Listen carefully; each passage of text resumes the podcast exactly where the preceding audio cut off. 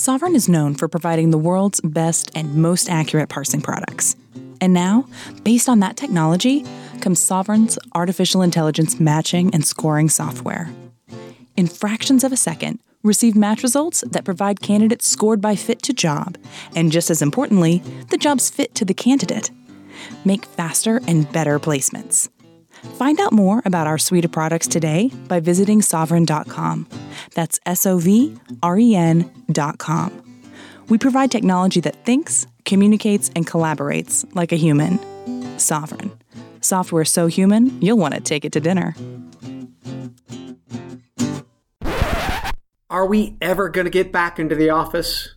Google says they might not go back through 2021. And Twitter might never fully return to the workplace. Companies are seeing efficiencies rise, and the thought of lowering overhead is pretty enticing. But what happens to work, culture, relationships when companies go full work from home? Is the panacea real?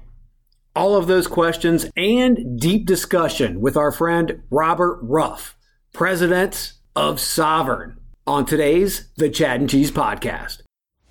Hide your kids. Lock the doors. You're listening to HR's most dangerous podcast. Chad Sowash and Joel Cheeseman are here to punch the recruiting industry right where it hurts. Complete with breaking news, brash opinion, and loads of snark. Buckle up, boys and girls. It's time for the Chad and Cheese Podcast. Ain't that rough enough? What's up, everybody? You are listening to HR's Most Dangerous Podcast. This is the Chad and Cheese Podcast. I'm your co host, Joel Cheeseman, joined as usual by my co host, Chad Sowash. And uh, today we are honored to once again bring back Robert Ruff, CEO founder of Sovren. Robert, what's going on, man? Just uh, working from home, like everybody else. What a. Well, okay, so I mean th- that's that's nothing different for you. It's nothing different for Joel and myself. We've been working home, from home for years. I mean, your company actually went to work from home in 2006. The thing that everybody's talking about, well, we're, we're so used to work from home and we're seeing more productivity and so on and so forth. There's less overhead. Is it as rosy as everybody thinks it is? So I think the answer is yes. People are seeing huge increases in productivity, and that is actual. That's really going on. That's the good news. The bad news is it is not going to last. So our experience is that this is a fairly simple thing to produce, and work from home is just one way to produce it. So if you want to change morale, you want to boost productivity in an office, all you have to do is turn the lights down 30%. So you save on your electric bill, and for whatever reason, no one knows exactly why, but people feel like, wow, you've really done something for me this environment is better and they they pay more attention for a while and they do become more productive but it doesn't last so eventually what you end up doing is turning the lights back up and you get the same effect all over again. It's not the change like brighter or darker. It's just the fact that you did something different. And we're seeing that right now. Work from home people have measured and are like wow i have more productivity out of my people. And you're like yeah that's true but it is going to stop. It is actually declining right now. What we have are failures to measure properly, right? So you can't just measure once and say, oh, it, it worked. No, it's like a week later, a month later, measure again, and you're going to find it's not as effective as it was. And in fact, it is on a continual decline. And I, I describe it to people like this it is a form of alcoholism. So it's not actual. well, a lot of people are having a problem with alcohol right now at home. I, I We've redefined what alcoholism is in this last three months. Yeah. So what's happening is people aren't making a conscious decision to become less productive every day, but eventually you will need to have the same kind of intervention with them about their work life that you would have to have with an alcoholic about their alcohol life. There's so you literally have to sit down and say, we don't know when you cross the line. Uh huh. And you don't either. That's the thing. The employee could never say, "Yeah, it started with this," but it's a it's the death of a thousand little nicks. So what ends up happening is people go from long stretches of being in the flow initially to by the time you have this intervention, work is five to 20 minute snippets that they give you in between walking the dog, getting ready to, to make lunch, making lunch, eating lunch, cleaning up from lunch, thinking about how good lunch was, talking to somebody in the house about that lunch, taking that dump after lunch.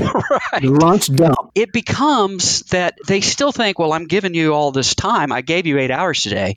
But it was the worst eight hours of their day, not the best. And that's what we continually emphasize to our people is I want your most productive eight hours. And if you think you're going to slot that in a few times an hour for 15 minutes, that's not going to work for us. So, how does everything degrade? I mean, so it, it just happens slowly, right? Because you have this great boost in productivity because things are different.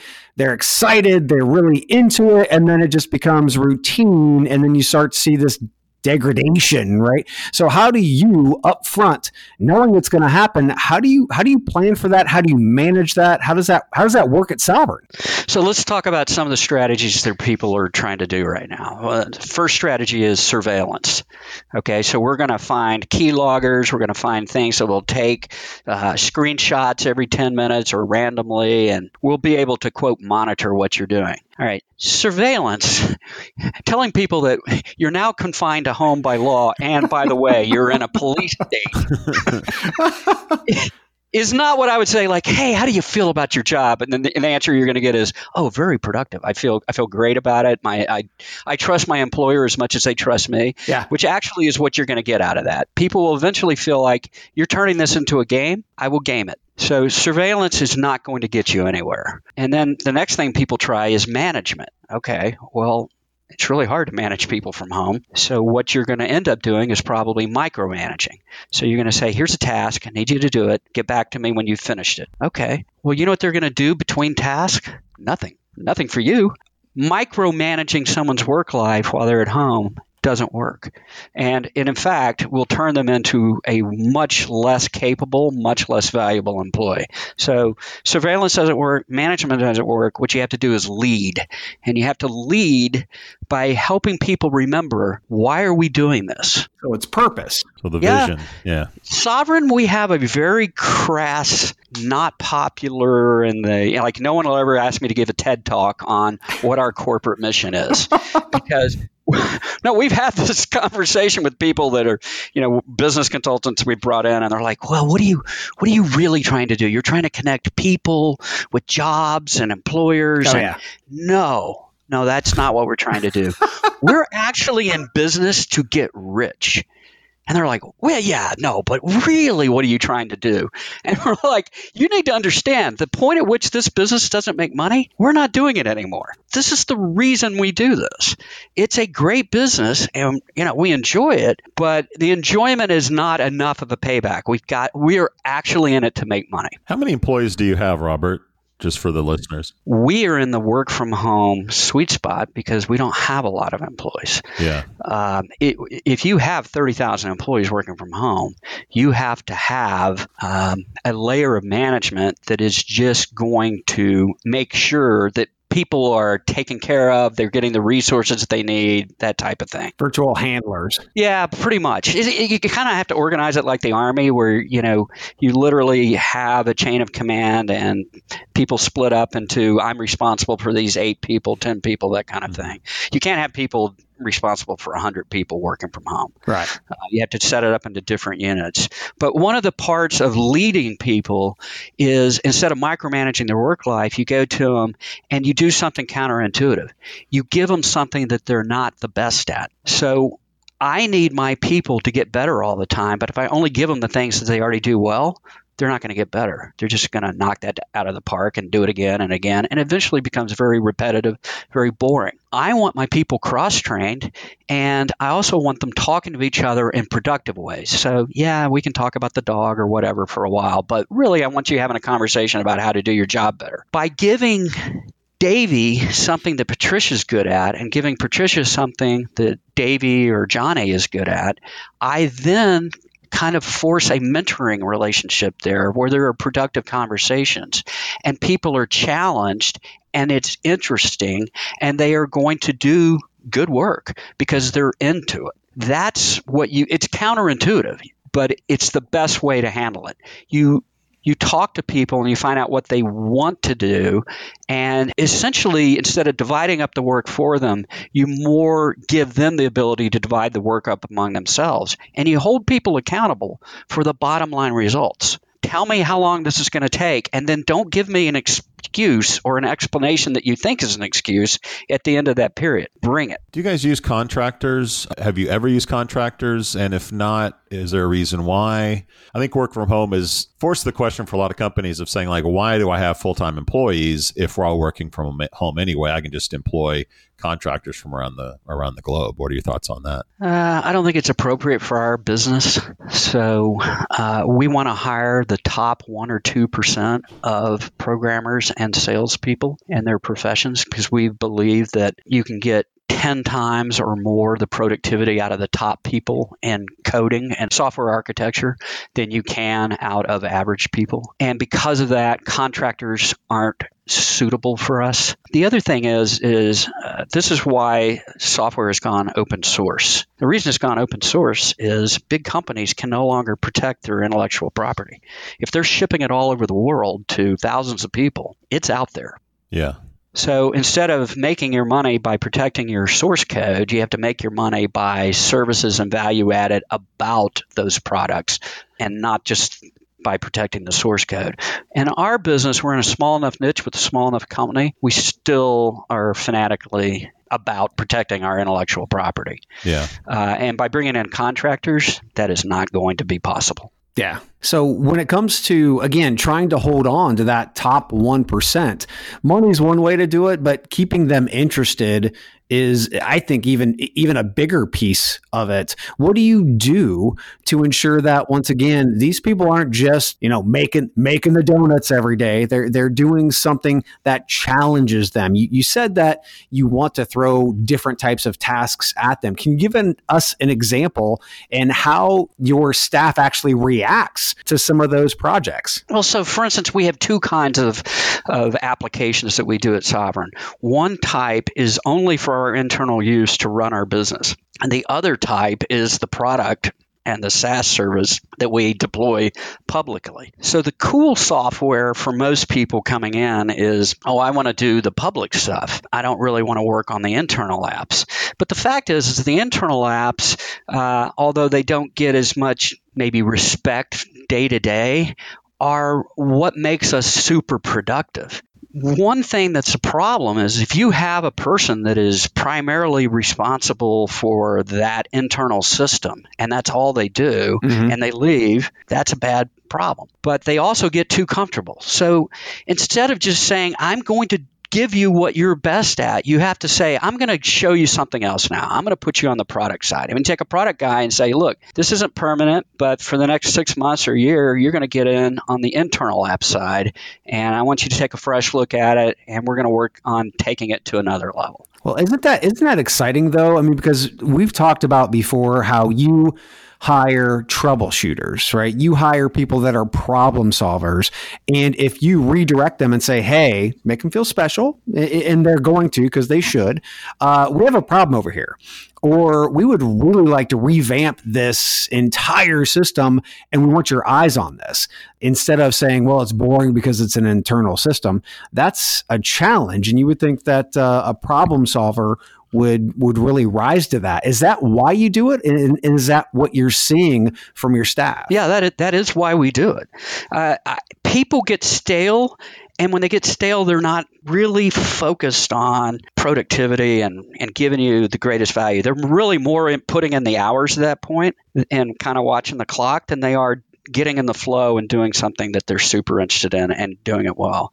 So you have to remember that uh, if you keep somebody in the same job for forever, you've done something bad for them and they're not giving you as much as they could either. Neither one of you has done it on purpose, but it was a big mistake. It's comfortable. It's comfortable. And being uncomfortable in a safe environment is what really boosts productivity. Good people like to be challenged. Robert, curious about the hiring aspect. And a lot of people that are moving to a work from home environment, obviously, hiring is a little bit different, right? They're not coming into a big office, enterprise, lobby, meeting folks.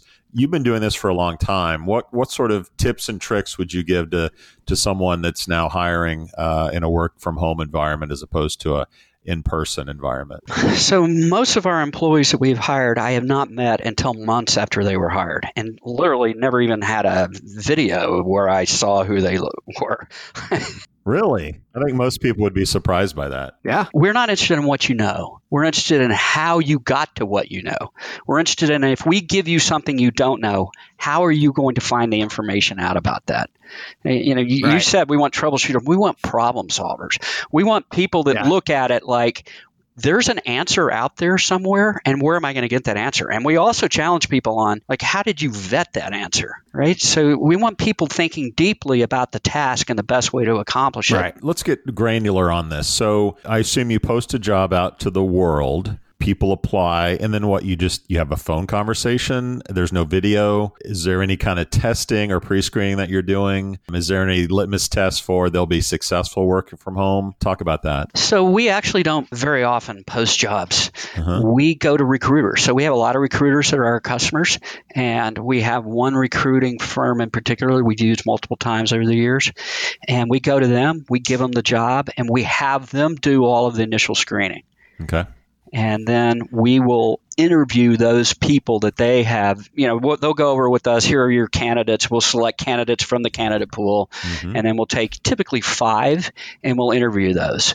So what we're trying to find out is what the truth is about what you've accomplished. So we find a lot of people list things on their resumes that you know I worked on a team that did so and so. We're like, yeah, but what did you do? Right? So, yeah. did you write the core yeah. algorithm or did you look at the guy that wrote the cal- core algorithm every day when you ate lunch, right? so, we really have to drill down to what have you actually done? And then we what we try to find out is some task that we're familiar with that they're not and give it to them to do live. And if they can't do it, we can't hire them if I tell you go find everything you know about this and write a program that does X or Y, Z, and you can't do it while we watch, you're not our person. Yeah. If stage fright's a problem, sorry. stage fright's a problem because it, it, it is typically a lack of confidence.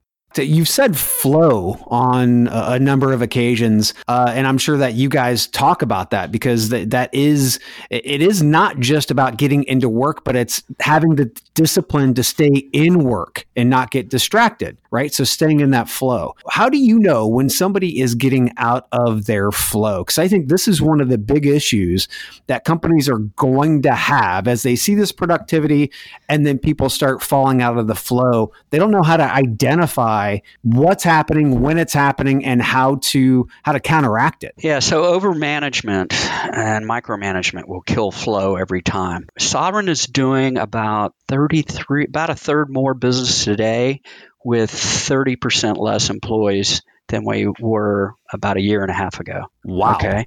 And the reason was is we had a layer of management that was put in that was supposed to be part-time management. So like we're going to take you and put part of your workday into this management task. And that person decided that they wanted to make it a full time management task. Okay. Well, what they did was systematically destroy the ability of a whole development team to stay in the flow. By constantly contacting people, asking questions, uh, getting on the phone, having long conference calls. And we had a ton of management and nothing that was worth managing. So we actually don't have that manager anymore. They weren't supposed to turn it into a full time job. By taking that person out, uh, what we found is that people now don't feel like they're being nitpicked, second guessed, and taken out of the flow. Because in, pro- in, in programming, you can go for an hour in the flow and it doesn't seem like five minutes. And if someone interrupts you, it may take another hour to get back to that. Yeah. So if you look in golf or in tennis, the people that are winning the tournament, they're in the flow. So what do you do in tennis when the, your opponent's crushing? Try to break their flow. Exactly. So you suddenly get a horrible cramp. and yeah, we got to take yeah, yeah, 15 minutes out. Yeah, of course. You know, it's a strategy. Or you argue with the ref.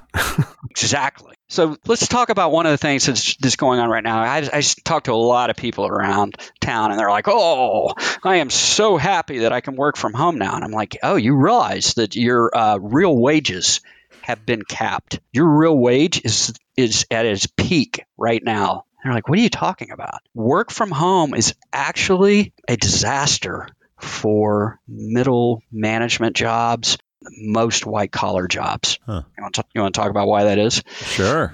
All right. Well, let's just say that I'm in Austin. I have an office in Austin, and everybody has to come in the office all day long. All right. I need a person that can do X, Y. And the pool of people that can get to my office every day and do X, Y is within a, what, 40, 50 mile radius of that office. Mm-hmm. All right. Austin is the 11th biggest city in the United States, 1.6 million people, I think. Um, fine. What if now I no longer have to worry about people coming in the office? I can hire somebody from anywhere. I don't care if they're on the phone 10 feet away or on the phone two continents away. What do I care? You know, the conversations is the same. Now, the people that I can draw from to do your job is, let's just narrow it, it's everybody in the United States. So it's a 200 times bigger job pool. Mm-hmm. Bad news for you is I guarantee you in that 200 times bigger pool, I will find somebody who's actually better than you at your job and willing to work for less wage. Ouch. Yeah. Yes. It, this is a disaster for good earning people in white collar jobs right now. And people are like, oh, this is fantastic. I can work from anywhere. I look at them and I say, and let me explain how that works. You will work from everywhere. I travel about 40% of the time, and I'll spend a month or two on personal travel and a month or two on business travel every year. Mm-hmm. My personal travel looks like my business travel, but I take the 80 20 rule and flip it, right? So I'm going to carve out a known area of time for me today that I want you to bring me questions or things that need, you know, talking about. Yeah. And then only contact me for an emergency after that. That's when I'm on vacation. But I have to do that every single day, no matter where I am. Yeah. You know, I can literally be 10,000 feet up on a mountain in the Tetons, and I have to check my phone. One of our favorite guests uh, has been Douglas Atkin, who wrote a book on on branding. He was head of culture at Airbnb, and, and we've we've sort of bridged this topic about work from home. And he's not a fan at all uh, for the reasons of company culture, sort of what he calls rubbing rubbing together until it becomes sticky. So rubbing employees together until culture becomes something that's that's prevalent. Is culture important to your organization? And in a work from home setup, how do you keep culture alive? How do you cultivate it? How important is it in the in the world that we're seeing going forward? I think people have to know what you stand for um, and why you're in business and how you go about your business. So, one of the things we want people to do is always know that they are valued here.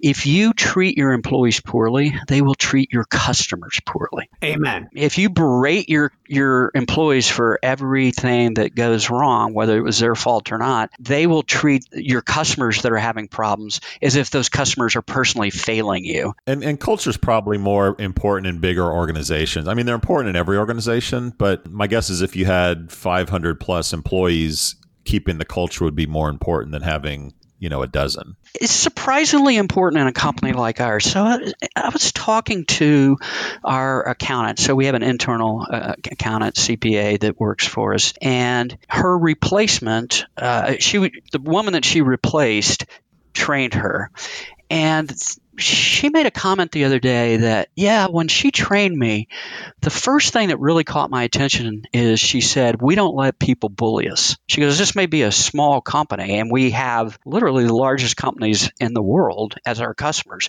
but we do not get bullied. So we will work with anybody and you know work with where you are and what you have and what you need. We're going to try to fit your needs but we will not let you dictate to us and bully us just because you're bigger. Not to mention i mean your culture and correct me if i'm wrong your culture is in your you're picking the people which obviously creates that culture is one of the reasons why you can be so damned efficient and so damned good at what you do with not having 500 people, right? So it, it has to be important. Correct. We have to have everybody that believes that they are being treated fairly by the company and fairly on a relative sense. So remember, the biggest morale killer in a company is the person that continues to irritate all the other employees by getting management attention while they are basically mucking up the company and tormenting everyone else. Again, when we got rid of a management layer we didn't need, productivity soared. And we found out that people despise the person that was in that job. Yeah. Yeah. And that's a message to all those companies out there who probably have two or three layers of management, which are redundant and also a pain in the ass. You probably don't need those now, let alone in a work from, from home scenario. But uh, Robert, man, we appreciate you bringing yourself, not to mention your knowledge of, of actually having a company who's done this. Because again, we have so many companies that are out there today who see this as a new, you know, way forward, but they don't understand the potholes in the road. So thanks, thanks for bringing those potholes. All right, guys. Thanks for having me on. It's always good. Thanks, Robert. Thank you, guys. We out. This has been the Chad and Cheese Podcast. Subscribe on iTunes, Google Play, or wherever you get your podcasts so you don't miss a single show. And be sure to check out our sponsors because they make it all possible. For more, visit chadcheese.com. Oh, yeah, you're welcome.